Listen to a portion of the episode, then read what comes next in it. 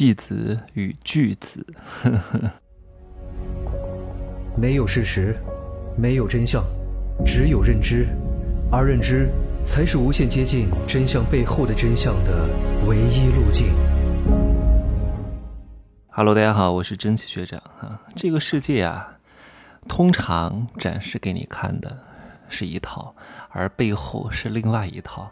但是百分之九十九的人也只能看到别人给他看的那一套，只有百分之一的人明白表面的这一套背后的那一套，他才能够更好的玩转表面的那一套。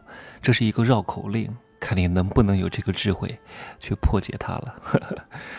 冬天到了啊，有些话呢，风声很紧啊，确实没法多说了。你看看最近发生的这些事情，你就明白了。所以我们会越来越私域化，有些东西呢，我只能够在付费的小圈层当中去讲一讲，好吗？希望各位见谅。那如果你在下半年想要买一手房的话，我建议你可以在九月份、十月份去出手，是一个比较好的时机。因为据我所知呢，有很多开发商都开始提高佣金了，提高佣金的比例了。之前，因为你要知道，很多一手盘它。可能一下子没有抢光，会让中介去买，他纷纷提高了中介的佣金，你懂吗？你知道很多一手盘它是不需要中介的，慢慢的要中介了，要了中介还不行，还提高佣金了，再往下是什么？这是我的一个预判哈，我也不说太多，我说了不好谈论这些事情。你看最近为什么娱乐圈发生了大地震呢？你们以为明星真的能挣很多钱吗？你们以为明星真的很牛吗？真正的大明星和大巨股、商业巨股比起来，他们的资金体量和他们的影响力，完全不是一个鸿沟的事情，甚至要好几个沟，翻山越岭都达不到。所以，真的叫戏子戏子啊！不是说不尊重他们，特别是现在这些流量明星，你看到多恶心？为什么国家要大力出出各种政策，拒绝这种娘炮风？哎呀，哎呀，冯小刚有句话讲的特别好。正是因为有了垃圾观众，才会有了垃圾的作品。因为，哎呀，这些流量明星的受众群体是是多大的？都是。十几岁到二十四岁，他们没有什么审美经验的，给什么吃什么的，就喜欢这种八卦，就喜欢画的美美的，搞搞这些绯闻，搞这些战队。正是因为这帮人才让这些流量明星啊首当其冲，大肆捞金，也没有作品，也没有能量，天天靠那些狗屁叨叨的东西，搞这些花边新闻来吸引各种各样的关注度，对这个社会有什么价值？对人没有任何的正向激励的作用，反而让别人喜欢这种男不男女不女啊，这种阴柔之风盛行的这种男人。哎呀，一个个，你们是没看到那些青春类的养成节目，这些人自我介绍都不好好讲话，话都讲不清楚，搔首弄姿一个男的。哎呀，像我这种美男子我都看不下去了。虽然这些流量明星没有给社会创造什么价值，没有给我们什么一个正向的引导，但是。往往他们名气极高之后，他们就是抛头露面来挣钱的呀。但是有一些巨子啊，有一些金融界的大佬，有一些大的企业家，他没法抛头露面的，需要这些人来当出头鸟。有些东西需要他们去运作，你懂吗？这个叫勾兑呀。我我只能点到这儿了哈，各位，你们自己思量一下。你们想想看，某爽为什么一天能拿二百零八万？你觉得这个钱都是他拿的吗？他能拿到百分之十五就不错了，剩下的钱给谁了？很清楚。你们再看看很多公司在海外上市的名单，在海外上那不不是那个名单，是那个某些海外快要上市但是又没上市的公司初期的这些股东名单当中，看看有多复杂，你就知道是玩的怎么一回事儿了。你得抽丝剥茧去看一看整个。这种世界的脉络，你才能够理清各个错综复杂的关系，他们是如何搞在一块儿的。哎呀，这个世界很复杂呀。当你能够明心见性，了解这个世界的本源和世界运行的本质规律的时候，你就明白了。你明白了，如果又有行动力，那你不赚钱谁赚钱呢？你看，为什么国内的互联网行业和金融行业没有那么好了？因为这些东西，它靠着。国内的这些人口红利赚到了一波钱，但是它对于提升一个国家真正的国力没有什么太大帮助的。相较于互联网的便捷性，美国真的不如我们。那为什么它很强大呢？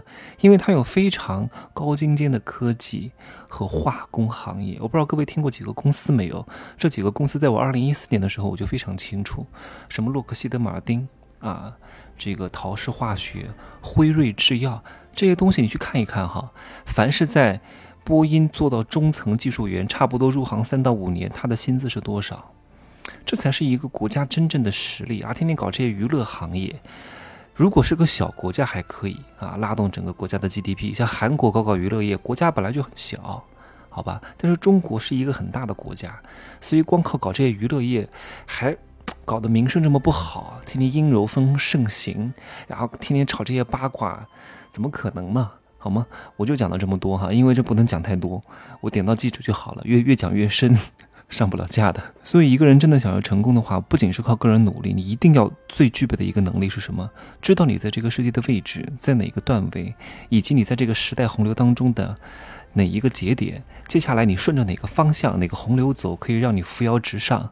好风凭借力，送我上青云。你要清楚哪个城市对你来说是更好的。你明白吗？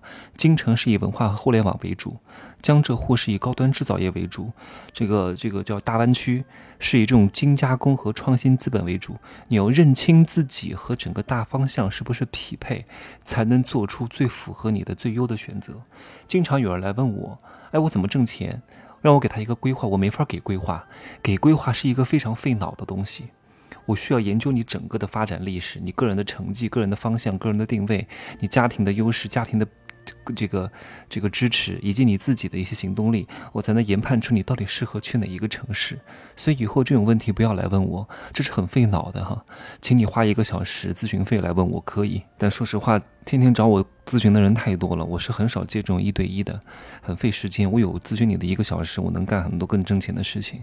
除非有些人真的我觉得很不错啊，我不要钱我都会跟他讲两句，因为我觉得他是可造之材。为什么？你们可以听一下我的贵人课，为怎么能让怎么能让贵人帮你啊？贵人帮你，其实有时候给钱贵人都不见得帮你，是另外一个契机会让贵人愿意帮助你。好好听一听哈，没听过的自己去听一听。好，既然说的有点多哈，晚上还有个学员呢，他刚买了入世十三节看透情仇爱恨的第一课哈。作为大家进入红尘人世必修之课，他说真的提高了很多认知。他把我之前的课全部都听完了。他自己也是做生意的哈，在一个比较 偏远的地方做生意，做的还不错。他说他有一个愿望，就是希望自己年入一百万的时候请我吃个饭。其实我这个话跟很多人说过，当你能够赚到第一个一百万的时候。我真的要好好见一见你，因为真的第一个一百万太难了。你如果能赚到人生第一个一百万，你就打败了百分之九十五的人，你已经是人中龙凤了。太多人一生你很难挣到这么多钱，尽快在自己年轻的时候赚到。或许我们不能够成为共同扶持的伙伴，但注定能够成为让你开拓眼界，并且逼迫你自己全面升阶的非常优质的朋友圈的。我说了。一个好的导师不是他讲课有多好不重要，那是讲师。企业里面的内训师一大堆，口若悬河，但他不是你的榜样。一个好的父母不是讲的有多好，是以身作则，活成了你想活的样子，这才是真正的意义和标杆儿。太多人弄错了，好吧，不说多了哈。